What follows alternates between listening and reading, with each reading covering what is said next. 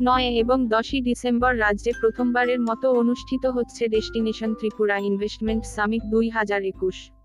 Staff reporter, নতুন dot in Agartala, সাতই December.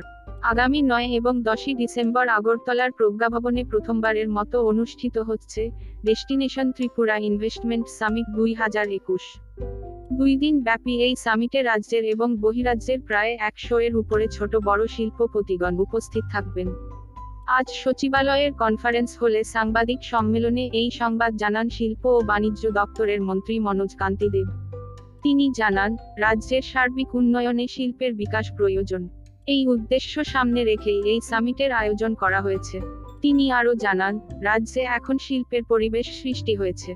তাই রাজ্যের এবং বহিরাজ্যের শিল্পপতিরা রাজ্যে বিনিয়োগে আগ্রহী হচ্ছেন। মন্ত্রী আশা ব্যক্ত করেন শিল্পের বিকাশের মাধ্যমেই ত্রিপুরার সার্বিক বিকাশ সম্ভব। শিল্পের বিকাশ ঘটলে রাজ্যের অর্থনৈতিক উন্নয়ন ত্বরান্বিত হবে।